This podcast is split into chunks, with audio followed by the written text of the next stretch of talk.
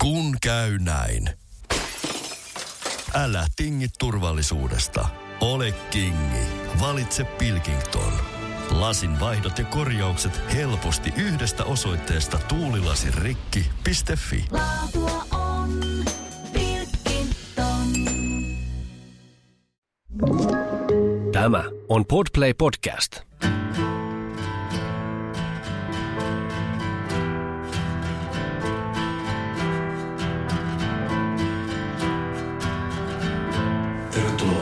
Ja Larnaanto podcast-sarjan toisen kauden jaksoon, jossa viraksemme on uskaltautunut Rinka Manner, joka on tuttu yhtyeistä Ruusut, The Hearing ja Dint and We jonka juuri tässä harjoittelin lausumaan ennen lähetyksen alkua ja joka pääsee luultavasti ykkössijalle vieraidemme haastavien bändien nimessä, jota aikaisemmin piti Marko Anna, Annala yhtyöllänsä Slum Good Girl, mutta nyt löytyy voittajansa. Ollen tervetuloa vieraaksi Meringa. Kiitos. Oikein kunnialla selvisit. Tänään siis tuota keskustelemme musiikin tekemisestä, esiintymisestä soloartistina sekä kirjallisuudesta ja sen vaikutuksesta musiikkiin. Kuten tavallisesti syöksymme ensin ö, aikojen alkuhämärään, eli musiikilliseen köllistymisvaiheisiin. Mikä oikeastaan ajoi sut alun perin musiikkiuralle? öö, no mä oon vähän semmonen, että mä en oo koskaan niinku, koskaan oikein uskaltanut sille tehdä tavoitteita nuorena tai haaveillut oikein mistään. Että mä oon vaan niinku ajautunut sitten tekemään öö, sitä, mikä mun mielestä on kaikista kivointa. Ja sitten jollain sellaisella intuitiivisella tasolla todennut, että jos mä sanon joo niihin asioihin, mitkä on kivoja, niin mun elämä koostuu niistä. Jos mä sanon ei niille kivoille asioille, niin sitten mä priorisoin ne pois ja niitä ei löydy mun aikataulusta. Joten sitten jossain vaiheessa niin lukion jälkeen järjestelmällisesti sanoin kaikille kivalle aina kyllä, ellei se sitten ollut oikeasti jotenkin akuutisti mahdotonta sovittaa mun tota, kalenteriin, mutta sitten jossain vaiheessa siitä sellaisesta häslinki-sekamelskasta, missä jollain tavalla saa vuokrarahat kasaan ja ei mieti sen pidemmälle ja tekee vaan niitä asioita, mitkä on tuntunut kivoilta niiden tyyppien kanssa, jotka on tuntunut kivoilta, niin jossain vaiheessa ollaan sitten päästy tähän pisteeseen, missä mä pystynkin elättämään itteni sille. Ja niin kuin nyt vi, uh, viidettä vuotta. Mm. Tai silleen... Sä oot ammattimuusikko siis. Joo. Il... Se, oot sä Helsingistä kotoisin? Vantaalta. Vantaalta. Alun perin, joo. Joo. Ja sitten, oliko se eka bändi sitten se Bind and Fall? Vai? Joo, eka varsinainen semmoinen, niin missä, missä tehtiin niitä biisit. Että sit, sit jotain sellaisia käväsyjä oli lukioaikana, että soitin kavereiden jossain projekteissa vähän kiipparia joskus tai lauloin. Kuorossa mä lauloin tosi paljon niin kuin lapsesta saakka ja mä oon aina ollut niin kuin musaluokalla ää, ala-asteelta yläasteelle ja sitten lukiossakin vielä oli niin kuin musalinja. Joten se on aina ollut silleen läsnä se musiikki, mutta sit mä en ole koskaan ollut teknisesti niin hyvä, että mun olisi kannattanut mennä vaikka opiskelemaan sitä. Tai että ihmiset olisi jotenkin... Ää, tai että sen takia mä vaikka en kokenut ehkä sitä kuoromaailmaa kanssa niin kuin lopullisesti omakseni, koska siinä oli niin isossa roolissa se, että pitää olla oikealla tekniikalla ja jotenkin rakastin tosi paljon sitä, että yksi ihminen muuttuu osaksi sellaista jotain isompaa kokonaisuutta ja pystyy niin häivyttää itsensä ja egonsa siitä yhteissoinnista niin kuin vaan jotenkin silottaa itsensä osaksi sitä isoa massaa. Mutta sitten, koska mä en ollut niin sille teknisesti hyvä, niin sitten musta tuntuu, että siinä oli tietty raja, mihin asti mä pystyn siinä jotenkin siinä maailmassa uida ilman, että se alkaa käydä mun niin kuin henkilökohtaisen itsetunnon päälle joku semmoinen, että kokee, että ei kelpaa johonkin tai ettei ole tarpeeksi hyvä tai jotain, niin sitten totesin, että niin kuin joskus jo siis 2010, kun mä rupesin tekemään kaikkea muuta sitten enemmän, että, et oikeastaan ihan hyväkin, että aika tuli siellä päätökseen. Ja kuorossa on niin paljon porukkaa, että keikkapalkkiot jakaantuu moneen osaan. Joo, siis ei, se, sehän oli vaan, se oli ha, niin kuin rahallisesti se oli sellainen ha, kunnianhimoinen harrastus mm. tai sellainen, että ei siitä niin kuin elantoa olisi ainakaan. Mm. No Bind and We Fall oli tyttöbändi, tai on. Joo. Oliko se idea muuten se, että kukaan teistä, kaikki teistä soitti niin kuin soittimia, mitä te ette osaa lähtökohtaisesti soittaa? Tämä oli mielestäni... Puhtaalta pöydältä. Miten tämä idea syntyi? Tämä on aika mahtava idea, mutta ei ehkä se käytännöllä ei siinä itsestään selviä. Se oli tota, äh, se oli meille lähinnä semmoinen niinku, äh, henkisten blokkien poistamiskeino. Mm. Silleen, että koska kaikki äh, oli soittanut kuitenkin jotain aikaisemmin, että meillä oli kaksi, kaksi, jotka oli soittanut viulua ja sitten yksi, joka oli soittanut bassoa ja sitten mä, joka olin niinku laulanut enemmän. Niin sitten päätettiin, että pakka sekaisin ja että kukaan ei saa olla varmuusalueella, koska muuten sitten tulee jotenkin epätasaväkinen asetelma, että heitetään kaikki niin kuin ihan uuteen veteen. Mm. Niin. Mitä sä soitat siitä? No siis mä kieltäydyin aluksi siitä äh, bändipaikasta ja mä olin, että tai se tuntui jotenkin niin kiusalliselta se ajatus mennä nolaa itsensä sinne lavalle. Ja sitten ne olisi halunnut, että mä soitan toista kitaraa. Ja sitten mä olin vähän sillä että no en mä kyllä oikeastaan halua tulla, koska mä jotenkin ajattelin, että en mä voi mennä siihen, kun mä en osaa, vaikka se oli just se pointti. Ja mm.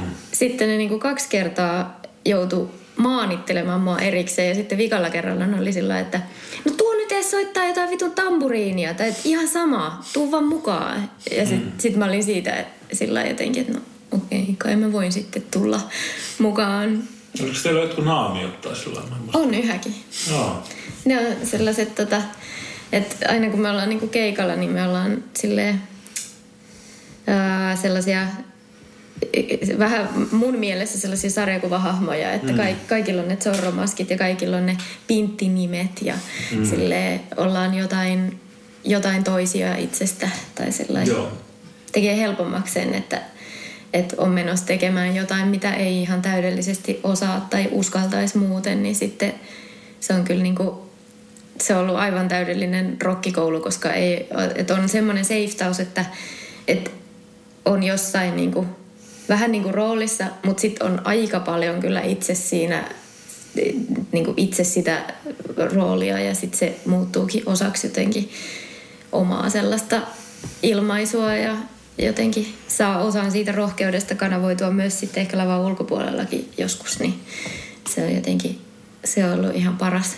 Teettekö te levyjä Joo. Tämä tuli kuudes levy tässä ihan edelleen. Kuudes? Kyllä. Onko totta, mikä niin kuin tuota, kun miettii tätä lähtöasetelmaa, niin en tiedä kuinka, kuinka, kuinka tarkasti enkossa mietitte, mitä teidän kuudennella levyllä tulee sitten. Me ei, siis, meidän alkuperäinen konsepti oli se, että me perustetaan se bändi, me soitetaan meidän lukion tota, bändimaratonissa, missä kaikki sai vissiin, oliko se 10 minuuttia tai kaksi biisiä tai joku semmoinen, niin että bändimaraton, missä kaikki koulun bändit tavo, tota, olisi tarkoitus niin kuin esitellä.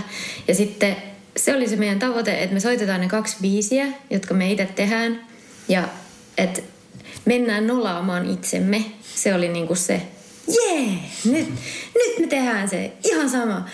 Ja sitten ne kaksi biisiä kesti yhteensä kaksi minuuttia. Se toinen oli puolitoista minuuttinen kappale nimeltä ö, Eka biisi. Ja toinen oli puoliminuuttinen biisi nimeltä I ate too many carrots. Ja sitten kun ne oli ohi, niin sitten meidän oli niinku alkuperäisen suunnitelman mukaan tarkoitus hajota musiikillisiin erimielisyyksiin. että oli niinku silleen aika lyhyen kaaren suunnitelma.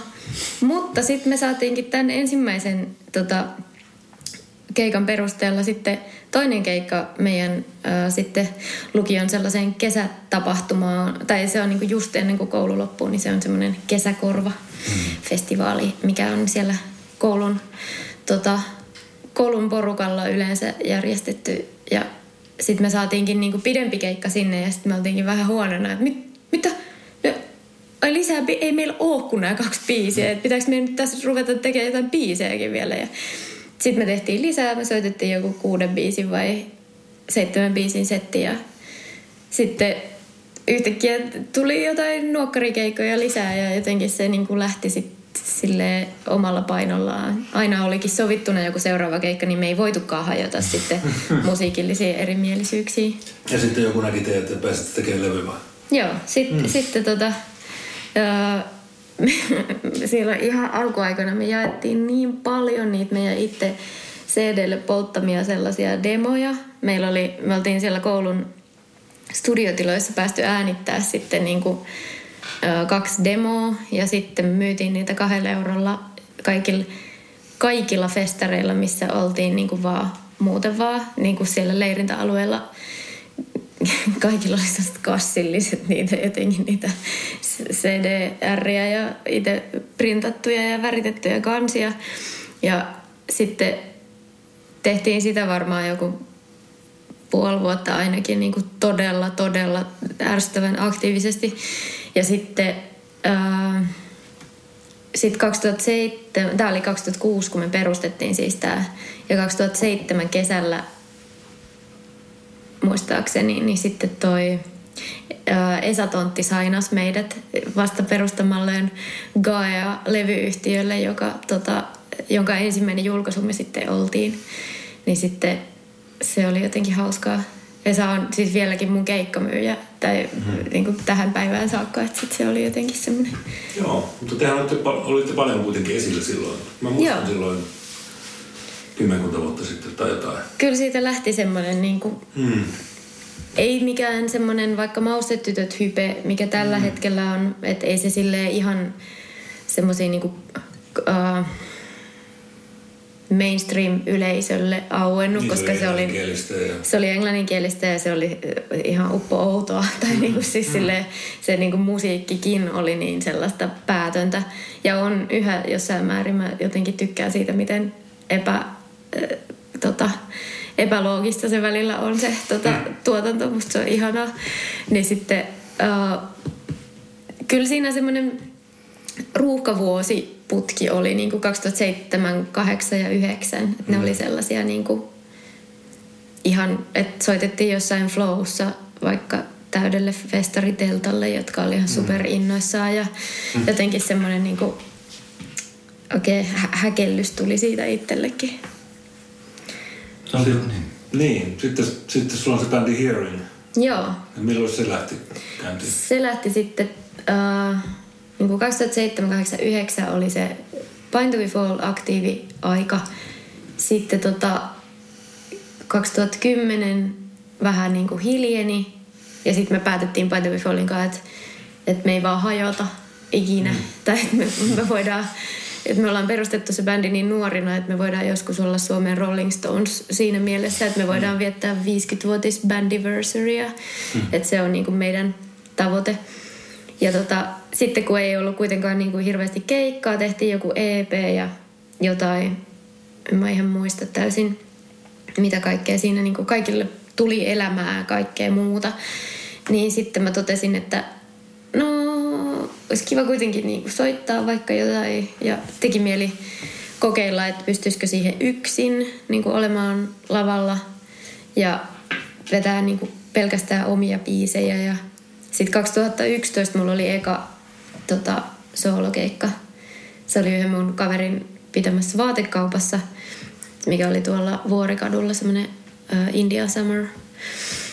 Niin siellä oli ensimmäinen keikka, mikä jännitti mua kolme kuukautta etukäteen. Se oli ihan hirveetä aikaa se kolme kuukautta. Koko ajan semmoinen jatkuva paniikkikohtaus siitä, että, että kohta pitää mennä lavalle.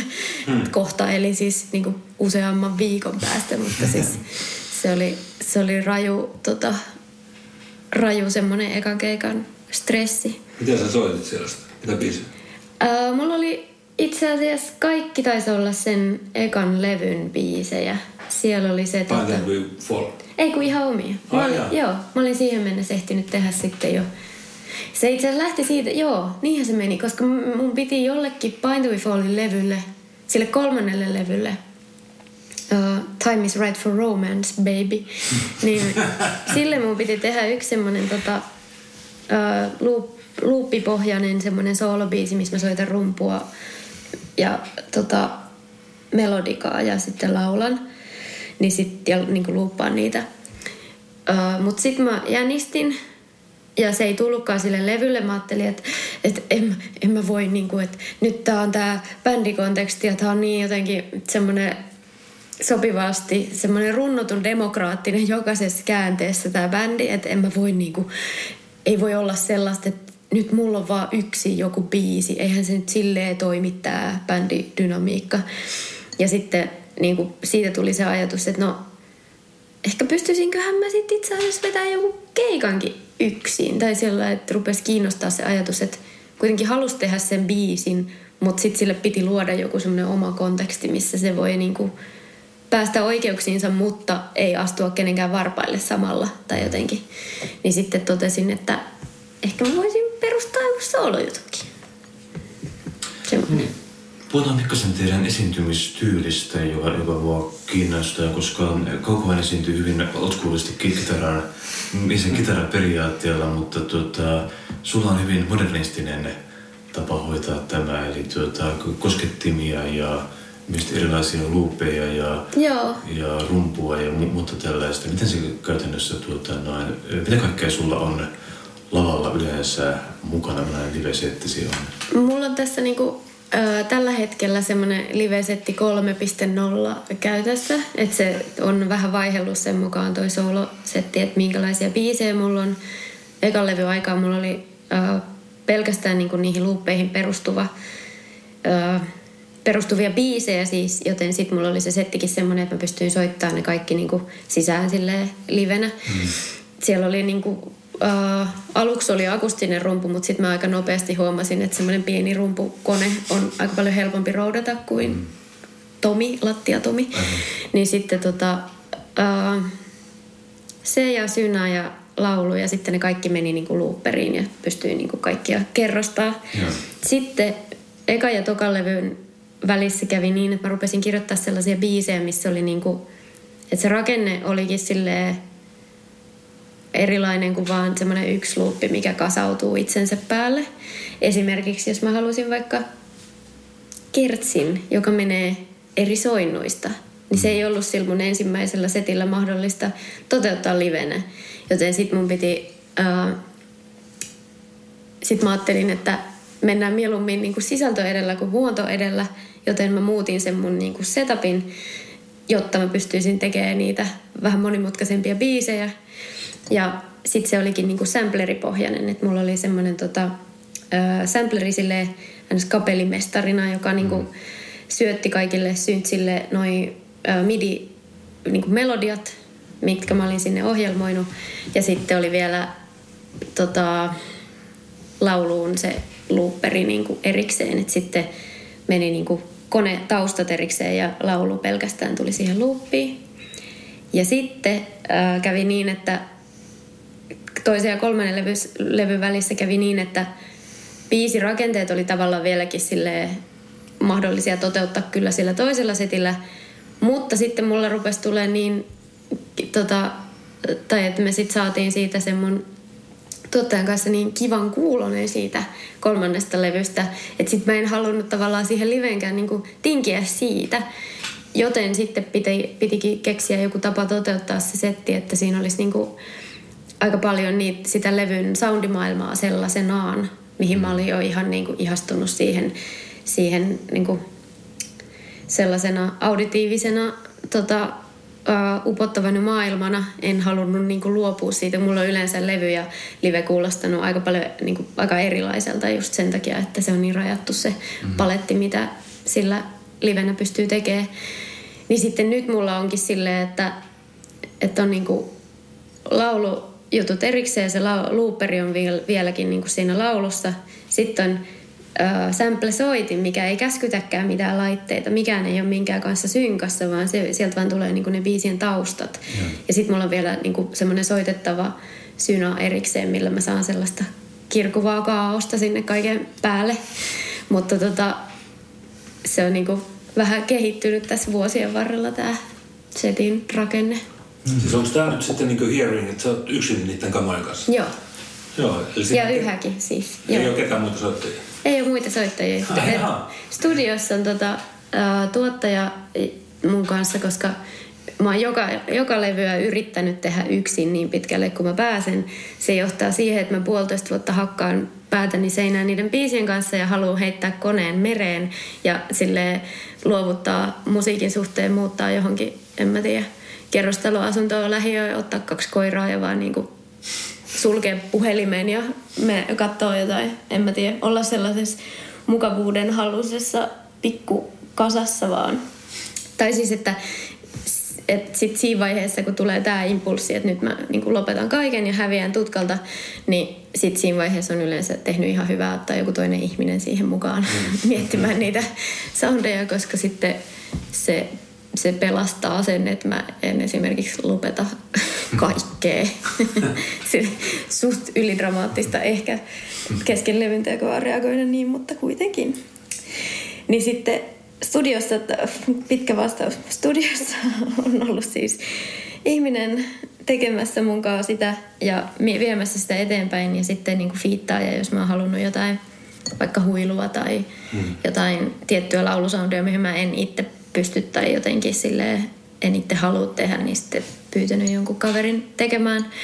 Mutta livenä on ollut yleensä vain minä. Tuo on aika mielenkiintoista, niin kuin, tuota, se verrattuna tällaiseen perinteiseen mies- ja kyvärätyyliin, mikä on omalla tavallaan aika tuota, rajattu, mutta samalla selkeä ja vapaamuotoinen. Tuo ainakin näissä sanamuodossa kuulostaa niin kuin, miellyttävän akrobaattiselta toimenpiteeltä tämä tuota, live, live-toiminta. Tämä on siis kiinnostavaa, koska olen ainakin itse tuohon puoleen perehtynyt aika aika heikosti. Me puhuttiin just siinä Jyri Huokkosen podcastissa vähän samantyyppisistä tyyppisistä asioista, esimerkiksi musiikin historiasta ja tällaisesta. Jyri, Jyri kertoi silloin, että tuota, noin, syy, miksi se oli aikanaan ryhtynyt tekemään nimenomaan elektronista musiikkia, on se, että se ei kestä ajatusta norkoidusta bändikämpällä, missä pitää demokraattisesti sopia, sopia asioita ja odottaa pasista, joka tulee paikalle kommentointien myöhässä. Ja sen takia se halusi olla tällä tavalla itse, itse vastuussa. Ymmärrän hyvin. Tästä on kyllä varsin, varsin ymmärrettävä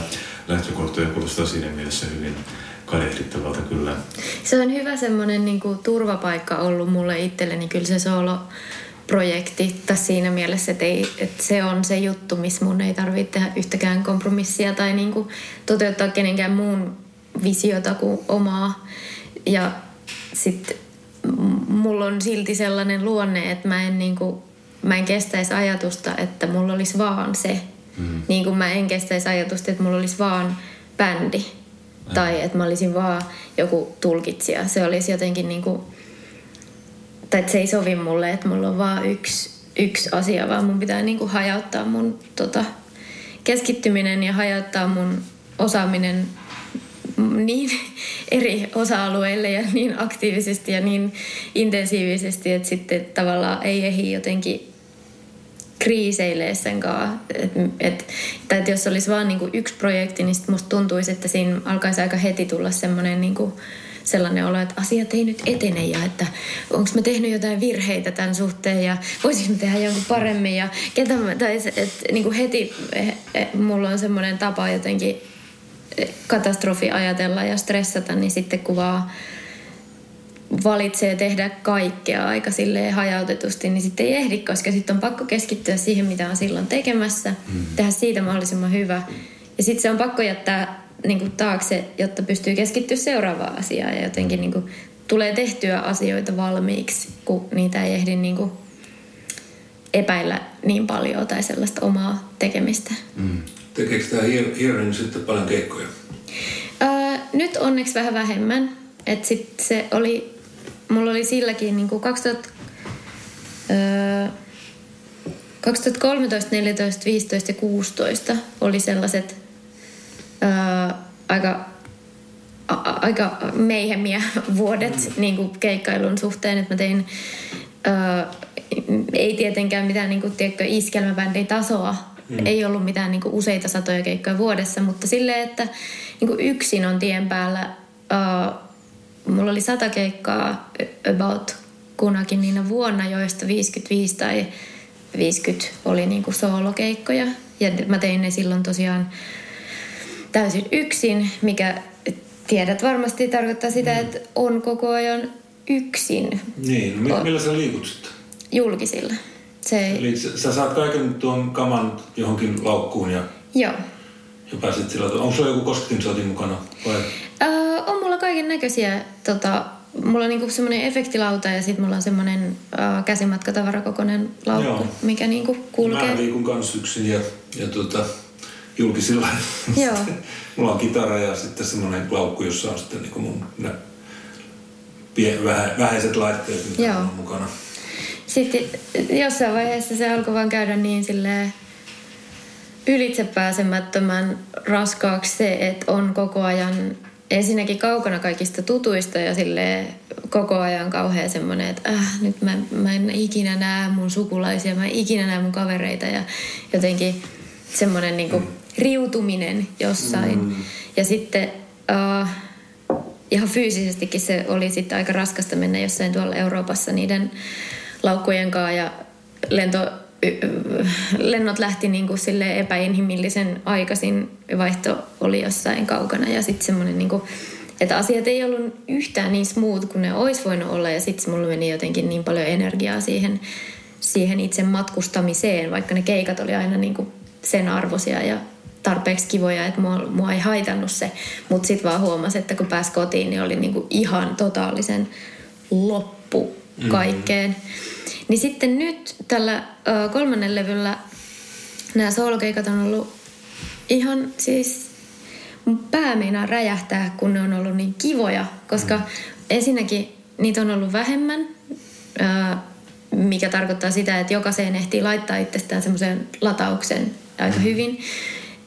Toisekseen mulla on nykyään valotyyppi tekemässä niin kuin siitä, siitä, että miltä se näyttää, niin mä voin luottaa siihen, että se näyttää aina joltain. Mm. Eikä ole silleen yksin, y- yksinäisessä valokeilassa ja sitten kun pitää keskittyä siihen, että laulaa jotenkin hyvin ja sitten rupeaa stressaamaan sitä, että ää, kaikki näkee mut ja jotenkin ää, nyt ne kuuntelee mua.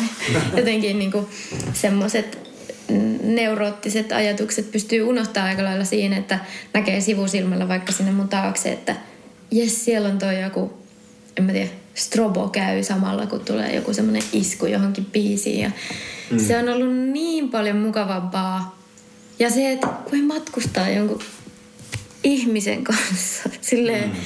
että se vaan, et, tai et, on niin eri asia tylsistyy porukalla kuin tylsistyy yksin. Mm. Etenkin jos kumpi tahansa toistuu. Mutta sitten, että jos saa vielä niinku sellaisen el- elämänvaihe, missä niinku molempia tulee, että, että tunnistaa sen, että mitä on oikeasti olla niinku, silleen rauhallisesti yksin tai silleen yksinäisesti yksin tai sitten porukassa aktiivisesti tekemässä jotain tai porukassa jotenkin silleen nollaustilassa. Niin sitten ne on jotenkin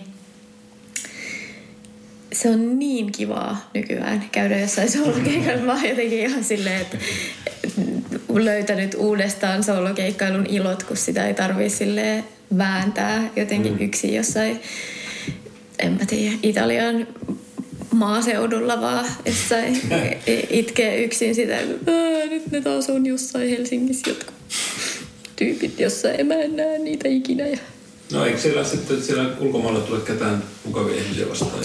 Tulee. Ja to, toki on ollut kyllä siis ihan sikana sellaisia iltoja ja sellaisia tilanteita, missä mä en olisi ollut niin pitkään tai en olisi jotenkin ollut niin intensiivisesti, jos olisi ollut joku oma semmoinen turvaporukka siinä mm. tavallaan ympärillä. Ja se oli silloin myös ihan täysin se viehätys, että miksi mä niitä halusinkin niin paljon ja sovinkin niin paljon niitä ulkomaankeikkoja, koska mm. se oli jotenkin, se oli upeeta. Ja on se vieläkin. Ja kyllä mä niinku todella paljon nautin siitä, että menee sen hetken mukana johonkin, mihin se hetki on, on ihmisiä ja mua viemässä. Mutta s- määr, määränsä kaikella. Niin, pitemmän päälle se on raskasta. Jep. Mm. No entäs sitten ruusut? Ruusut on tota, öö, valmistelemassa toista levyä tällä hetkellä ja sitten on jotenkin se on ollut myös, mä oon löytänyt ihan uuden puolen itsestäni musta tuntuu, koska ei mun projektit ei ole aikaisemmin ollut niin jotenkin Ja ne on ollut kyllä niinku tunteisiin vetoavia tietyllä tavalla. Kyllä Pine on ollut niinku sellaisia tyyppejä, jotka tykkää siitä aivan sairaasti ja on niinku saanut palautetta, että tämä tämä teidän joku neljäs levy tai joku on ottanut mut jonkun tosi vaikean masennusjakson läpi tai jotain sellaisia, että kyllä se niinku ankkuroituu ihmisiin myös sellainen musiikki. Ja varsinkin Hieringistä on tullut sellaista palautetta, että, tää, että se on niinku osunut jengille johonkin oikeaan elämänvaiheeseen ja ollut semmoinen tosi määrittävä. Mutta sitten tuntuu, että ruusuissa, ruusuissa toi on niinku ihan eri levelillä se, miten jengi sen niinku ottaa omakseen. Musta tuntuu, että se johtuu siitä, että se on suomeksi nyt. Mm. Ei, niinku, ei mulla ole ollut aikaisempina, tai niinku aikaisemmissa bändeissä ei ole ollut sellaista, öö, että tekisi niinku omalla äidinkielellä jotain sanotuksia. Ja mä Teillä, oon- on, teillä on joku runoilija, joka tekee sanat sinne. Meillä on niinku, äh, runoilija, joka tekee sellaisia aiheita, mistä me sitten niinku jatkojalostetaan niitä Jaha. sanoiksi. Että se on niinku, tota, toi Lauri Levola on meille tehnyt, äh, siis silloin upeita sellaisia yöl... Mä en ole keskustellut tästä kanssa, mä en tiedä, onko ne yöllisiä Wikipedia-assosiointiretkiä, mutta musta tuntuu, niissä on semmoinen fiilis, että niistä, ni- että siellä on niinku, tai että, että jos mä en itse saa unta, niin mä saatan itse mennä sellaisille niin kuin tutkimusretkille tavallaan, että mi, mistä pääsee mihinkin jotenkin, jos klikkailee Wikipediassa auki erinäisiä tota, linkkejä, uh, niin niissä on sellainen fiilis, että tässä on nyt niin kuin heittäydytty tutkimaan jotain ja leikitelty jollain ajatuksilla ja sanoilla. Ja sitten se on ihanaa, että voi voi niinku siitä aika vapaasti valita jotkut sellaiset itselle resonoivimmat pätkät, pidempiä pätkiä välillä, koska ne on tosi hyviä, tai sitten jotain yksittäisiä lauseita, jos siellä on jotain niinku helmiä, ja sitten välillä mm, ollaan tehty silleenkin, että jostain niinku runoista niinku yhdistellään aika monestakin paikasta, ja sitten niistä jotenkin yhtäkkiä muodostuukin sellainen niinku tosi ehjä ja silti vähän semmoinen aika abstrakti joku tarina, mikä ei ihan täysin alleviivaa, mutta voi niin kuin, avata aika isojakin kokonaisuuksia. Mm-hmm. Niin se on ollut ihan täysin poikkeuksellinen tekotapa. Se on äh, ollut tosi hyvä ja ollut niin kuin, kaikin puolin, että se Laurikin on ollut ihan super innoissaan, että sen niin kuin, tai että sitä myös kiinnostaa, että mitä ajatuksia meillä lähtee versomaan niistä sen teksteistä. Mm. Että se on semmoinen niin vuorovaikutuksellinen. Ja sitten senkin jälkeen, kun me ollaan niin kuin tehty teksti valmiiksi, niin sitten Lauri on vielä käy semmoisen kommenttikierroksen, ja että tämä on ihan jees, mutta voisiko tämän sanoa jotenkin paremmin tämän yhden lainin tässä tai jotenkin, niin sitten se on, se on tosi hyvä semmoinen yhdistelmä sitä, että mikä, mikä soljuu niin kuin laulettuna ja mikä on tekstinä hyvä tai jotenkin.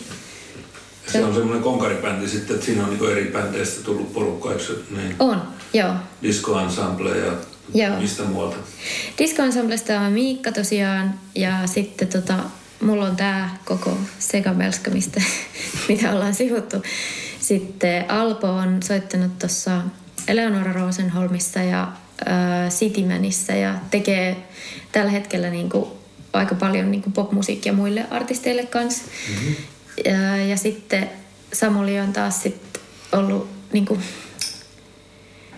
mm, tuolla Pohjanmaan seudulla niin kuin sellaisessa lastenkulttuurikeskuksessa tö- töissä ja sitten No. sillä on ollut semmoinen Streak and Raven bändi ja sitten se on niin kuin, että musiikki on ollut si- sille sellainen niin kuin sekä ihan päivätyö että sitten niin kuin myös harrastus ja mä oon niin kuin, Miikan kanssa mulla ei ollut ollut aikaisempaa bändiprokkista, mutta sitten Alpon siinä Citymanissä mä olin ollut öö, jonkunlaisena sellaisena haamujäsenenä niin kuin studiossa ja sitten keikoilla fiittaajana. Ja sitten tämän Samulin kanssa meillä oli ö, siinä vaiheessa, kun Ruusut perustettiin, niin kaksi yhteistä bändiä jo ennen sitä. Tai että, että sitten tota, ollaan tehty paljon. Tota. Ja Samulin kanssa itse asiassa tehdään myös pienimuotoisesti kaupallista musaa ja se tuotti tämän nyt viimeisimmän ö, Hearing-levy. Mm. Ka- kaikki menee vähän niin kuin ristiin. Millä ja mitä Ruusut-bändi sitten käytännössä lähti liikkeelle? Koska muistan, että oman tajuntaan niin se tuli sillä tavalla pyrähtäen, että yhtäkkiä kaikki puhuivat, puhu, puhuivat siitä ja se tuntui olevan kaikkialla ja sitä ennen oli, oli hiljaisuutta, mutta mikä oli käytännössä sen alkuräjähdys? No ihan ensimmäiseksi ää, me päätettiin minä, Samuli ja Alpo, että vitsi se olisi siistiä tehdä musaa, niin kuin piste. Ja sitten sovittiin, että kun ää, Alpon puoliso ää, Jenni on kuvataiteilija ja hänellä on tulossa, tai oli silloin tulossa Berliiniin semmoinen kuukauden residenssi. Ja Alpo oli päättänyt, että hän lähtee niinku mukaan, mutta että voisi tehdä niinku omia juttuja siellä sillä aikaa. Niin se oli kahdeksi viikoksi varannut itselleen sitten semmoisen studiotilan käyttöön. Niin sitten tota, me Samulin kanssa intouduttiin siitä, että no, me tullaan mukaan. Me voidaan tehdä vaikka me kolmistaan viikko siellä tota, musaa. Ja sitten mentiin ja tehtiin. Ja ennen sitä reissua, tämä reissu tapahtui siis muistaakseni toukokuussa ja sitten huhtikuussa öö, me tavattiin, miten se meni? Siis Alpo laittoi kuvan öö, Instagramiin siitä, kun me vähän niin kuin tapailtiin, että mitä laitteita sinne voisi ottaa sinne Berliinin mukaan. Ja sitten Miikka näki sen kuvan. Sitten se, kysyi Alpolta, että mikä homma, pääseekö messiin? Ja sitten tota, Alpo sanoi, että pääsee. Ja, ja sitten tota, Miikka ei päässyt sinne Berliiniin, koska se tuli niin pian se reissu. Mutta me sitten nähtiin ennen sitä joskus huhtikuussa ja juteltiin, että okei, no meillä on nyt bändi. että selvä, tämähän on hyvä. Ja sitten ruvettiin puhua, että, että no ei kellään ole meistä aikaa sellaiselle niin kuin vaan lämpimikseen soittelulle, että tehdään kunnolla. Ja että jos tässä on joku pointti, että mi- miten tämä eroisi kaikkien jostain aikaisemmasta, niin pitäisikö tämä olla suomeksi? Ja sitten todettiin, että joo, tämä on hyvä. Tämä on sopiva haaste. Ja sitten me mentiin sinne Berliiniin viikoksi, tehtiin jotain demoja. Sieltä jäi oikeastaan vaan semmoinen yksi outro öö, ruusut-levyllä, minkä mä olin öö, lauloin kännykkään sen, sen melodian ja sitten tein siinä, ne muut kävi jossain hakemaan ruokaa, niin sitten mä tein semmoisen maalailupohjan sille. Niin se taisi olla ainoa, joka niinku sellaisenaan jäi sinne levylle niistä sessioista, mutta sitten niinku siitä se lähti. Sitten me sovittiin useampia sessioita ja pidempiä sessioita.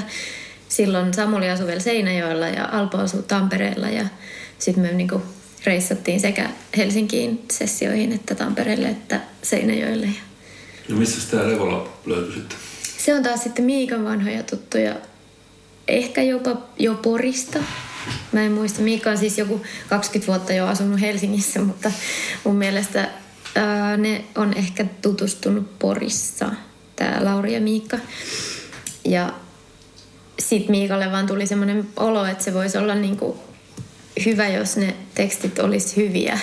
Mm. tai että ettei niistä tule sellaisia jotenkin kökköjä tai kämäsiä tai jotenkin tylsiä, niin sitten se ajatteli, että no ehkä tässä voisi olla mukana joku, joka osaa vaikka käyttää suomen kieltä silleen instrumenttina, kun me ei vielä siihen olla kauhean harjaannuttu. Niin sitten se, sit se lähti oikeastaan omalla painolla vähän niin kuin siitä.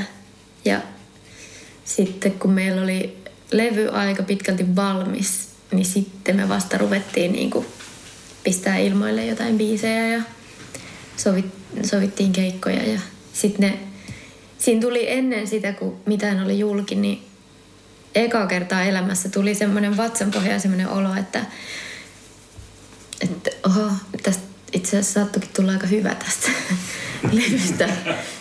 Että oho, tota, mä en itse asiassa ihan tiedä, että miten, miten tähän tullaan reagoimaan. Ja sitten oli kuitenkin semmoinen joku olo, että tästä saattaa itse asiassa joku ehkä innostuukin aika paljon.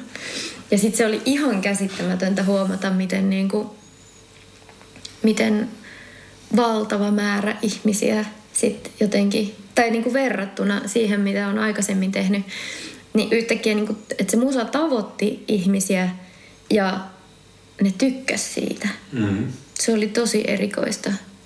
Ja just sillä että, että se prosessi oli silti ihan sama kuin kaikilla muilla bändeillä, missä on ikinä ollut. Että ei me mieti, niin kuin, ei, se ei kuulu siihen bändiin myöskään se, että jotenkin että tekisi sen mukaan musaa, mikä on just nyt jotenkin silleen myyvintä tai jotenkin kuuleinta tai mistä jengi eniten tykkää just nyt, niin ei me olla sellaisia tyyppejä. Mm. Niin sitten se oli tosi upeata huomata, että vaikka sitä ei ollutkaan niinku laskelmoinut puhki, niin se silti resonoi jengissä ja sitten tavallaan mä olin aina vähän itsepintaisesti halunnutkin uskoa siihen, että se on niinku paljon tärkeämpää, että tekee jotenkin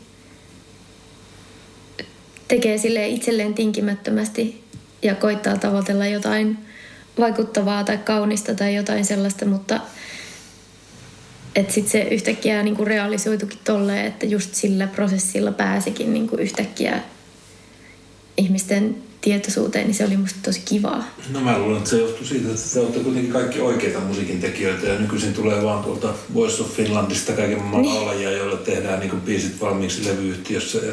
Tulkitsijoita. Niin, tai semmosia niin kuin, vähän niin päiväperhoja, jotka yrittää kokeilla siipiä niin musiikkielämässä. Ja... Niin, se on kyllä hyvin hämmentävää välillä tajuta, että, että se mitä itse on rämpinyt läpi joskus, niin kuin, siis ja rämpii yhä läpi, semmoinen, että, niin kuin, että oikeasti tekee keikkoja tai näkee vaivaa sen eteen tai tekee sellaisia harhapolkuja te, biisejä tehdessä tai jotenkin hakee jotain vaikka inspiraatiota tai jotenkin niin kuin yrittää kasata sellaista maileja ja materiaa siihen niin kuin oman tekemisensä taakse, niin se ei ole niin itsestään selvää nykyään. Sitten saattaa tosi helposti olla sellaisia tyyppejä, jotka vaikka, että parikymppisenä niiden ihan ensimmäinen joku musaprojekti yhtäkkiä räjähtääkin käsiin ja sitten niinku, että kaikki tykkää siitä ja sitten onkin jossain niinku, yökerhokeikoilla sillä että niillä ei olekaan kuin kaksi biisiä vasta. Mm. Tai jotenkin, Olen ollut keikalla semmoista tyyppiä. niin. Siis se on, niinku, se on tosi hu- hurjaa, koska, koska sitten se ei niinku, että millä sitä, tai kun itsellä on niin selkeä, että, että sitä vaan niinku, Miika käyttää sanaa grindata tosi usein, mutta mä haluaisin keksiä sille jonkun vähän järkevämmän sanan. mutta sitä se on. Sitä vaan jotenkin grindaa ja hikoilee sen oman asian parissa ja sitten jossain vaiheessa se on helpompaa. Jossain vaiheessa on joku isompi läjä sitä asiaa, mitä sille esitellään, että no mä oon tehnyt nää. Niin, sitä sanotaan kokemukseksi. Niin, jep. jep. Niin sit se on tosi hämmentävää, että, että sit jotenkin voi mennä toistakin reittiä nykyään tosi helposti ja tosi dramaattisestikin. Että se, Niin, mutta ne ei yleensä monestikaan kestä kauan noin tyypit. Että kaikki Niin. niin. laulukilpailutyypit. No Antti Tuiskulla on ollut pitkä ura, mutta kuka muistaa enää näitä, kuka se voitti sen silloin ensimmäisen idolsin. Se Mitäs siellä oli kai? Siellä oli, oli Hanna Pakarinen. Anna Pakarinen ja Se sitten se toinen. Jani Beacon, niin ne on kadonnut aika lailla tuo. niin ei niitä voittajia oikein sit niinku näkynyt ihan hirveästi. Niin, ja aika monet muutkin. Kuinka paljon näitä laulukilpailuja on ollut ja kuinka harva sieltä on loppujen lopuksi selvinnyt niin kuin, mm. niin kuin oikeasti niin kuin Se on jotain Jenni Vartiainen ja Antti Tuisku. Ja Antti Tuiskullakin oli aika pitkä paitsioaika tuossa ennen kuin se teki Niin. nyt näitä mm. comebackin. Et... Ja Mutta Anna Tuisku, oikeastaan mä, mä muistan, kun mä katsoin sen ensimmäisen Idolsin loppukilpailun ja se Tuisku jäi kolmanneksi siinä. Ja sitten mä ajattelin heti, että toihan on se, joka pitäisi voittaa. Mm. Että se oli heti se, se jo, jo, jokin niistä. Mutta tuota, Ehkä ihan hyväkin, että kävi näin. niin, no hänelle kyllä varmaan parempi niin. Jep. Eikö myös pienempien tota, Niin. niin. Miran, ne tuli jo- jotain kauan. Se puhuttuikin tästä. Ne oli jossain karsinoissa, mutta sitten ne ei mun mielestä päässyt siinä kilpailussa mihinkään jatkoon. Joo, ja sitten joo. joo. teki niinku sit omaa reittiä sen. Joo. No joo, Mikä saattaa tulla semmoisia Niin. niin. ihmisiä, jotka sitten niin kuin, jotka, no niin kuin Noppaulallakin oli sitten, että hän on tuommoinen musiikin opiskelija. Tuolla, Niin. että, että sillä oli tuommoista pitempi päämäärä siinä hommassa, mutta sitä aika paljon siellä on sitten tuollaisia tyyppejä, joilla ei ole oikein Niin ja nämäkin oli siis, eikö, kaikki sitten noin, millä on ollut pidempi musaura, niin ne just ei ole voittanut sitä kilpailua. Ja sitten on niinku ollut tavallaan ehkä hyväkin, että se motivaatio on tullut siitä tyypistä itsestään tehdä ne jotenkin Jos ne hauskaa, kun miettii just vaikka Jenni Vartiaista, joka tavallaan voitti, siellä oli siinä kymmenissä, joka tuli vissiin ekasta Niin juu, totta. Kaiket, kun miettii, miettii kymmeniä ja vertaa Jenni Vartiaisen omaan nykyuraa ja tuotantoon, niin siinä on ehkä loiva, loiva kontrasti, mitä, niin kuin, mitä levyyhtiö saneli ja mitä, tuota, näin, Joo. mitä se itse halusi tehdä, niin tuota, noin, sikäli kyllä hauskaa. Joo. Hauskaa, että vaikka ku- kuinka yrittää millitarkasti tehdä, kuten varmasti on tehty, tehty laskelmia, että mikä myy ja mitä kannattaa tehdä, niin lopputulos on tällaista loivaa myötähäpeää herättävä. Niin. Ja joka kyllä säätelee sen hyvänä parodia klassikkona, koska kaikki mm. mustaakin menee sellaisena tavallaan Toi tuntuu, onhan niitä ennenkin vanha, vanhaan rockmusiikissa ollut kaikenlaisia. Tamla Motownkin oli semmoinen Mm. semmoinen yhtiö, joka on niin nimenomaan laskelmoi ja sitten nyt ne on, kaikki ne biisit on valtavia klassikoita. Voihan se tulla sillä laillakin. Mm. Tarpeeksi pitkä aika vaan Niin. välissä, niin ehkä sieltä. Niin, ja sitten jos on oikeasti hyviä biisejä, että jokuhan ne on tehnyt sitten. Niin, Voihan se olla, se että on suomalaisessakin levyyhtiöbisneksessä on joitain oikeita kunnon tekijöitä, mutta tuota, kyllä mä kuitenkin enemmän itse bändi-ihmisenä mm. uskon siihen, että ne bändit syntyy jossain kellarissa ja semmoisilla tekijöillä, jotka ei sitten niin ole kenenkään levyyhtiön johdateltavissa. Niin kyllä siinä on joku, joku joskus mulle sanoi, että se mitä tekee, niin siitä, siitä ei väistämättä paistaa se läpi, että onko se tehty aidon inspiraation vallassa vai ei. Niin kuin se semmoinen ydinosa siitä. Kyllä niin kuin viimeistelyä voi tehdä silleen väkisinkin, mm. mutta niin kuin sellainen joku, että onko siinä leimahtanut joku kipinä vai ei. Niin, no se on se, helposti tulee, kun tuommoiset levyyhtiötyypit tekee biisejä, niin niistä tulee niin sanottua geneeristä musiikkia, eli ne kuuluu johonkin genreen ja ne, niissä ei oteta mitään riskejä, ne ei uudista mitään, ne vaan kuuluu siihen genreen ja ne, ne, ne on tehty semmoiseen formaattiin, että ne pääsee sitten jonnekin radioiden soittolistoille mm. hyvällä lykyllä. Ja se on vähän semmoinen, niin kuin, että siinä on liian monta portinvartijaa niin kuin siinä mm. välissä. Siinä on ne levyyhtiötyypit ja heidän, heidän portinvartijan roolinsa ja sitten vielä ne radion portinvartijat sitten ties ketkä. Mm. Kaikki, kaikki niin kuin, niin kuin koko ajan sensuroi itseään. Mm. Mutta se on mun mielestä ollut ilahduttava kehityssuunta, mikä tuntuu, että se niinku pikkuhiljaa alkaa tulla ehkä suomalaiseenkin sellaiseen niinku mainstream, öö, mainstream-musaan on se, että niinku maailmalla tuntuu, että sellaiset isoimmat artistit on nykyään niitä kaikista sille aika paljonkin taiteellisia riskejä ottavia, mm. aika niinku silleen kokeellisia tyyppejä ja aika mm. just genreistä piittaamattomia. Mm. Ja sit musta tuntuu, että täällä ollaan oltu niinku, tähän asti aika varovaisia sen Täällä kanssa. ollaan aina jälkijunassa. Niin, mutta sitten mulla on semmoinen kutina, että ihan niin kuin tässä lähi, lähitulevaisuudessa tai lähivuosina se tulee kyllä niin kuin muuttumaan jonkin verran, että ei ole enää sellaista safe-tausta välttämättä niin paljon. Mm. Toisaalta täällä on sitten niin kuin omat artistit sellaiselle niin kuin iskelmäpopille, mikä myy ihan sikana ja mihin jengi niin kuin reagoi täällä. Mutta musta tuntuu, että sellaiset isot, niin kuin, isot suositut artistit ottaa ehkä vähän jotenkin uskaliaammin riskejä. Ja mä en tiedä, myykö se iskelmä poppikaan enää, kun nykyisin levy, levymyynnit on romahtanut. Ja... No ei, mutta tarkoitin, että niin. niinku festareille buukataan ja Niin, no ne ihmiset... on esillä niinku, ja ne on niin, telkkarissa koko ajan Niin. ja itkemässä näissä ohjelmissa. Ja... Jep. tota, onko sua pyydetty vielä Ei ole vielä. vain elämään? Ei ole vielä. Mä en tiedä, osaanko mä itkeä sille on cue. Mä en tiedä, pystyykö Sinne rupea nauraa. Jep. Se olisi kyllä niinku... Tai siis... Oh, mä en ole oikein, en oikein kyennyt katsoa sitä ohjelmaa vielä itse asiassa. pari, pari jaksoa, mutta siis niinku se, että mä rakastan esimerkiksi niinku, mulla on joskus ollut hierinkeikoilla semmoinen sääntö, että aina yksi coveri per keikka.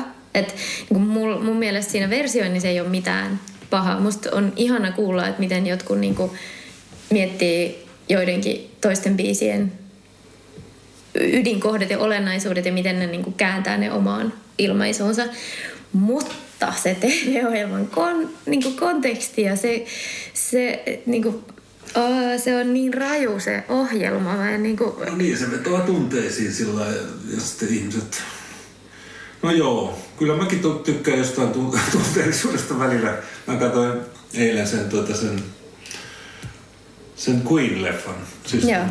Bohemian Rhapsody. Ja täytyy sanoa, että kun siinä tuli se tunteellinen kohta, kun se isä halaa sitä poikaa, joka on niin homo ja sillä niin kyllä siinä tuli jotenkin semmoinen, että tunteet tuli pintaan vähän Ei voinut mitään, Niin. vaikka mä en koskaan edes välittänyt Queenista erityisemmin, mutta se oli hyvin tehty leffa. siinä jotenkin, ää, ei, ei siitä Queen-leffasta, vaan siitä Vainelämästä tulee aina mieleen yleensä se, Miikka, on käyttänyt sellaista sanontaa kuin tunteiden tunkki nostaa tunteet pintaan vaikka väkisin. Mm. Niin siinä on vähän sellainen, että niinku, Niin se on Jotenkin. semmoinen, niin no, se on sillä niin semmoinen formaatti. se on se formaatti. Ja Niin. et sitten kun on jotenkin aidosti pystytään tehdä sellainen kuljetus, mikä on hieno ja liikuttava mm. ja just niinku pääsee siihen et, niin siihen syyhyn käsiksi, miksi se on liikuttavaa ja se herää niin kuin itsessäkin, mm. niin sittenhän se on ihanaa. Niin. Mutta just se, että, että johonkin TV-formaattiin runnotaan se sama tunne välittämättä siitä, että, että niin kuin, herääkö se siellä vai ei. Tai jotenkin se on niin... Niin sen ei anneta kehittyä niin normaalisti sen, sen tilanteen, vaan se niin pakotetaan siihen. Niin. että Nyt, nyt, nyt sä itket. Jep. Kuvittele nyt mummon kuolemaa tai koiran kuolemaa ja, ja sitten Sä itket tai sä itket ja itket. itket tai lennät vittuun. Tämä siis toi, toi, toi Terri Kokkonenhan muistaakseni lähetettiinkö sieltä po- pois kesken kauden, kun se oli... Se ei itkenyt. Niin se jollain Tämä, tavalla. tämä oli myös versio, jonka kuulin. Mä en, ikinä ei voi tietää, että pitääkö ne paikkaansa, mutta näin mäkin ymmärsin. Joo.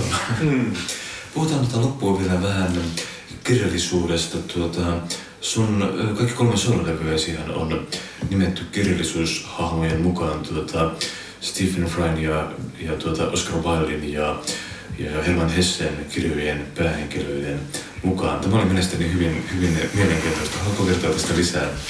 Tässä itse asiassa siinä kävi niin, että mä silloin 2011, kun mä niin kun, tai kun 2012 rupesin niin kun miettimään sitä, että no hemmetti, että mulla on nyt tämmöinen soolojuttu, että pitäisikö täällä tehdä joku levy. Ja sitten rupesin tekemään niitä biisejä ja mun tavoite oli silloin tehdä kaikista näistä niin päähenkilöistä biisit. Ja sitten mä ajattelin, että, että sehän olisi hyvä teema levylle, että mulla olisi niin kolme kirjaa tässä niin jotenkin tiivistettynä näihin biiseihin ja silleen koittaisin jotenkin luoda niihin jotain sellaista kuljetuskaaria. Ja sitten kun mä yritin, mä sain ainoastaan yhden biisin tehtyä ja sitten mä koitin sitä seuraavaa ja sitten mä totesin, että ei tämä ei tää onnistu näin. Tämä on niinku, et liian valtava kokonaisuus tiivistettäväksi yhteen biisiin ja yleensä se ei, niinku, se ei toimi mulla niinku niin päin se, että sit pitää niinku sellaisten pienten esimerkkien kautta mieluummin avata joku iso maailma kuin että ison konseptin yrittäisi tiivistää jotenkin sellaiseksi poppibiisin mittaiseksi tota, pikkuteokseksi. Niin sitten mä päätinkin, että no ehkä tätä pystyy niin monipuolisemmin tutkimaan tätä fiilistä, joka se, jonka se kirja herätti, niin sillä, että se ei olekaan yksi kappale, vaan se onkin koko albumi, mikä niin on siellä samassa mm. maailmassa kuin se mun mielessä on se kirja. Mm. Ja sitten mä silloin, niin kuin 2012, mä päätin ne niin kuin levyjen otsikot. Sitten mä päätin, että mikä se on se, niin kuin, se tunne, mikä mulla on, tai en päättänyt, siis vaan kirjoitin ylös, että mikä se tunne on silloin ollut, kun mä luin sen kirjan ja että mitä, mitä niin kuin eri, ö, eri luonteenpiirteitä siihen päähenkilöön voidaan liittää. Ja sitten ö, jotenkin tein semmoisen vaan niin kartotuksen siitä. Ja sitten mä en ajatellut sitä enää ollenkaan. Sitten mulla oli niin kuin tiedossa, että no okei, nyt mulla on suunnat tonne ja tonne ja tonne. Ja mulla on joku etäinen mielikuva siitä. Ja sitten mä katon, mitä tapahtuu. Tai sitten se ei ollutkaan enää sellaista niin kuin sen jälkeen sellaista orjallista toteutusta alkuperäisen vision esiin saamiseksi, vaan sitten se oli enemmän semmoinen niin joku en mä tiedä, joku mikä se on, jetpack, semmoinen suihkureppu, missä, mikä on mulla selässä vaan ja sitten katsoo, että mihin tätä saa ohjattua ja jotenkin niin kuin, koittaa päästä johonkin järkevään lopputulokseen sen jälkeen. No, Kikriithan oli siis Oscar Wilden Dorian Grayn muotokuva ja Joo. Herman Hessen Demian ja Stephen Fryn Liar, jossa on Adrian niminen päähenkilö. Miten valikoit juuri nämä kolme oivallista kirjaa? Ne jotenkin vaan kolahti tosi merkittävässä hetkessä mulle. Ne oli semmoiset niinku, ää, että löysin jotain itsestäni jokaisesta niistä päähenkilöstä ja sitten taas toisaalta löysin jotain niinku omia pelkojani jostain uhkaavista tilanteista tai jostain niinku maailman ke- kehityksestä tai jostain sellaisesta niinku, etenkin siitä Demianista mä muistan, että siitä tuli semmoinen vahvimmin, miten mä sen laitoin ylös, joku semmoinen, että öö, niin kuin horisontissa jylisee joku, mutta mitään ei vielä näy, että tapahtuisi, mutta tietää, että voi vittu, sieltä on nyt tulossa jotain. Niin kuin, semmoinen niin kuin joku epämääräinen uhkaus tai uhkaavuus, mutta että se ei ole vielä niin kuin millään tavalla käsitettävissä, että mikä se on tai kuultavissa tai aistittavissa tai jotenkin kukaan ei ole kertonut mikä se on, mutta kaikki tietää, että sieltä on jotain tulossa. Mm. Niin sitten se oli niin, kuin niin selkeä semmoinen yksittäinen epämääräinen tunne, että siitä tavallaan niin kuin sitten nyhdin sen koko levyn jotenkin siitä, siitä moodista irti. Ja sitten taas Adrianissa, siinä mun levyssä, ja siinä hahmossa oli taas sitten semmoinen joku, niin kuin, ää, joku semmoinen heittäytyminen tai sellainen ää, vittuun kaikki fiilis, mikä oli niinku taas sitten itselle taas siinä tilanteessa kolahti ihan täysin semmoinen joku, että, että on olemassa vaan se hetki, missä ollaan nyt ja että mä en voi mitään muuta kuin seurata sitä ja jotenkin heittäytyä sen mukaan. Ja en edes täysin muista, että onko nämä mitenkään niinku läsnä niissä kirjoissa silleen alleviivatusti vai että onko nämä vaan niinku sellaisia mielikuvia, mitä mä oon saanut niistä. No, noinhan se pitää mennäkin, että kirjoittaa. Niin. Teoksen jokainen tulkitsee omalla tavallaan ja löytää siitä joku oma. Niinpä. Ja jos se vielä inspiroi johonkin levyyn, niin sehän on aina parempi vaan. Mä itse asiassa lähetin Stephen Frylle tota, ö, kirjeen sen jälkeen, kun mä olin tehnyt sen levyn. Ja mä jotenkin ajattelin, että, että hi, it's me, että here's, I don't know, I made this album because your book was so good. Ja, tai, mm. En muista yhtään, mitä mä siihen laitoin, mutta sitten mä ö, lähetin sen epäonnisena ajankohtana, koska sillä oli joku mega tota, Twitter-kohu just silloin. Se oli sanonut jossain lehtihaastattelussa jonkun asian, mikä oli printtiin päätynyt sellaiseksi joksiku muot, se, sellaisena muotoiluksi, että sen oli ihmiset ymmärtänyt väärin ja sitten siitä tuli kauhean kalvaliikki ja sitten se sulki Twitteriin ja sanoi, että se ei avaa mitään kirjeitä seuraavaan kahteen viikkoon ja sitten mä olin, että äh, pitikin just silloin laittaa postiin se. Vastasko? Ei, ei, ei se ole, en mä usko, että se on sitä saanut hmm. sitä. Niin se on se näyttelijä. Joo. Joo, mä tiedän. Semmoinen brittiläinen. Joo, joo, koomikko. Se Joo. vaikka, mitä siis, se on myös kirjoittanut Valtiopankisen kirjaa, viimeisimpänä kaksi tosi hyvää kirjaa tota, Kreikan mytologiasta ja Joo. tota, noin, kasan oma elämän kertoja, missä se kertoo, kertoo seikkailusta, masennuksen ja kokainin ja showbisneksen Joo. maailmassa ja tehnyt dokumentteja tota, Gutenbergistä ja Wagnerista ja vaikka mistä ja esittää Oscar Wildea siinä Oscar Wilde Joo.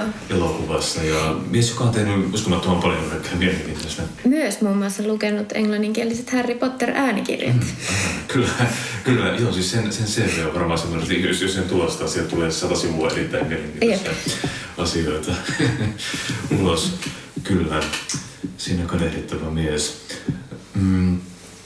Mitä muuten tota, kirjallisuus on suhun, suhun vaikuttanut? Mitä muita kirjallisia sankareita tai suosikkikirjoja sulta, su, sulta löytyy ja miten ne vaikuttaa sun tota, kirjoitustyöhösi? Um, no, nyt mä oon niinku viime vuosina lukenut aika paljon vähemmän. Mä en tiedä, onko se sitä, että mulla ei lainausmerkissä ole aikaa, vaikka totta kai aikaa nyt löytyisi aina, jos sen vaan osaisi jotenkin käyttää tai kanavoida. Mm. Mutta Kirjojen kirjoittaminen ja lukeminen on kyllä ehkä niinku semmoista todella haastavaa ajankäyttöä. Se ei ole samalla tavalla helppoa kuin vaikka joku imuroiminen tai Niin. niin. rammittelu, vaan siihen täytyy todella keskittyä. Se on, Niin. siinä mielessä niinku, se on eh, paljon, paljon aktiivisempaa kuin moni tämmöinen vaikka television katsominen. niin onkin. Se on haaste. Mutta äh, ehkä siinä mielessä niin kuin mun mielestä hyvä kirja ja hyvä joku musiikkiteos on samanlaisia, että niin kuin parhaimmillaan ne poistaa sut tästä huoneesta ihan täysin. Et mm. sitten, et hyvä kirja on mun mielestä sellainen, että sitä on vaivaton lukea ja helppo nähdä päässään. Ja jotenkin, että se soljuu eteenpäin ja sen tavallaan huomaa, että, että se on tekstiä paperilla vasta siinä vaiheessa, kun lakkaa lukemasta ja niin kuin palaa siihen huoneeseen, että ai niin joo, siis olenkin täällä enkä tässä jossain. maailmaan. Niin, ja samalla tavalla mun mielestä niin kuin musiikki parhaimmillaan on sellaista, että, että heti siitä niin kuin alkuäänestä lähtien on jossain muualla. Ja sitten kun se loppuu se biisi, niin sitten tajuukin, että ai niin, siis mä, tää on tää. Et, ja sitä jotenkin se niin kuin palaa siihen takaisin huoneeseen. En mä tiedä, onko se joku myös semmoinen meditaation muoto tai semmoinen niin kuin, öö, mie- mieliharjoitus, että pääsee johonkin niin kuin, antaa itsensä mennä johonkin myös muualle, eikä ole niin kiinni siinä, että mitä sitten oikeasti fyysisesti tapahtuu, vaan menee siihen tunteeseen, mikä niistä tota, mustenläiskistä paperilla tai jonkun tota, kielen niin kuin, värähtelystä nopeammin tai hitaammin, niin kuin, että mit, mitä tunteita ne herättää. Niin sitten se on ehkä se semmoinen vahvin yhtäläisyys, minkä mä koen kirjallisuuden ja musiikin välillä. Kyllä mä, mm, vitsi kun keksis jotain hyviä kirjoja. Mun siis, ää, Tuossa niitä tuli, tuli kolme kyllä jo näin Niin. yhteydessä, että siitä on teosta. Jotain hyviä elämäkertojakin mä oon lukenut, mutta nyt just mä en tietenkin muista, että Se on Mitä? klassikko, kun joku kysyy näitä, niin silloin, tuota, niin, silloin lyö tyhjää. Mutta sain, sain käsiin aivan luokattoman huono Wayne Gretzky elämäkerran, elämäkerran mikä siis niistä, hänestä on ilmeisesti kirjoitettu useampiakin tota, teoksia, mutta Ja siis se jääkiekkoille. Joo. siis hänestä on kirjoitettu joku semmoinen kirja, mikä oli tosi hyvä ja mä tiedän kaksi ihmistä ainakin, jotka, on- joiden niin kuin elämään nuorena poikana se on vaikuttanut ihan hirveästi ja se on ollut niin siistiä lukea, että miten se on käyttänyt jotain, en mä edes muista, jotain äh, vitsi kun mä en ole itse lukenut sitä hyvää kirjaa, niin mä en muista mitä siinä oli, mutta kaikki sellaisia pieniä anekdootteja, miten se on treenannut jossain ulkojäillä ja jotain. Niin kun se on tehty siitä ihmisestä semmoinen ihmisen olonen ja jotenkin mm. kiinnostava. Ja sitten tämä toinen elämäkerta, mikä sitten yksi äh, kolmas kaveri oli lukenut Wayne Gretzky elämäkerran ja se kuunteli, kun nämä kaksi tyyppiä kehu sitä kilpaa, sitä elämäkertaa ja se oli sillä, että mitä? Et, varmana oo. Et mä luin just sen, mä luulin yhä, että ne puhuu samasta kirjasta, että mä luin sen ja se oli ihan paska. Siinä oli jotain niinku ottelutuloksia lähinnä ja sellaista otteluselostusta, mutta vaan kirjan muodossa ja jotain niinku haastatteluvastauksia pelien jälkeen ja sellaista niinku maailman epäkiinnostavinta niinku tilastointia siitä, että miten Niin. ne pelit on mennyt, Niin. eikä niinku siitä ihmisenä sen pelaajan takana. Kiinnostelua jääkiekkosta. No eipä juuri. Mutta kiinnostavat henkilöt kiinnostaa, oli ne sitten niin kuin miltä tota, alalta tahansa. Mutta sitten mä sain tämän käsiini tämän niin kuin huonon elämäkerran.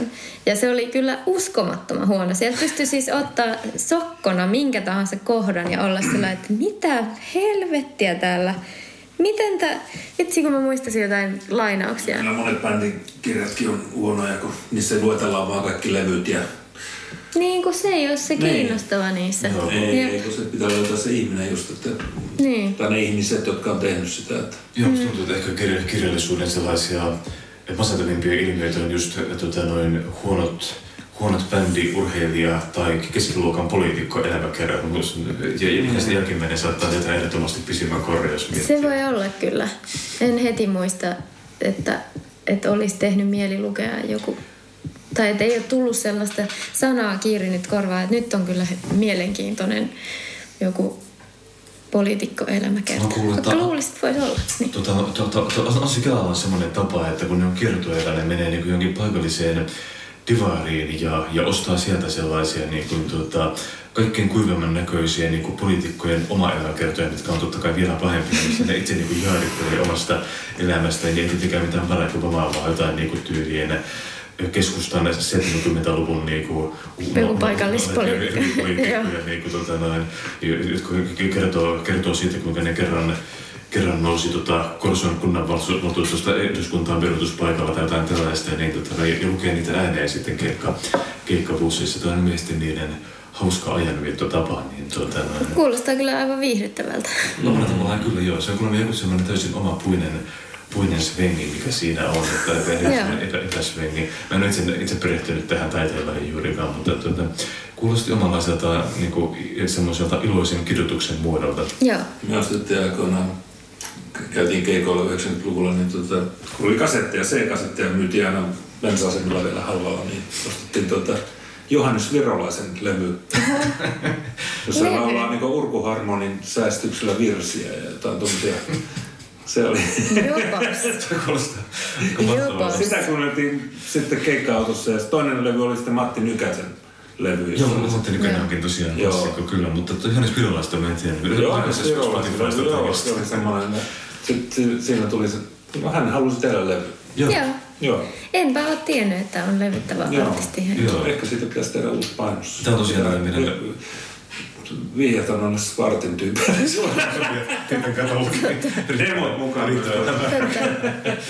Kyllä. Joo, tämä on ehdottomasti meidän podcastimme parasta antia tällaisten suurten kulttuurikokemusten, kuten Johannes Virolaisen Urkuharmari-levyjen. Ja- Löytäminen Kyllä. muistien kätköistä. Kyllä. Kyllä. Joo, tässä kohtaa kiitämme sinun vierailusta, Rinna. Kiitos. Kiitos, kiitos. Kun käy näin. Älä tingi turvallisuudesta. Ole kingi. Valitse Pilkington.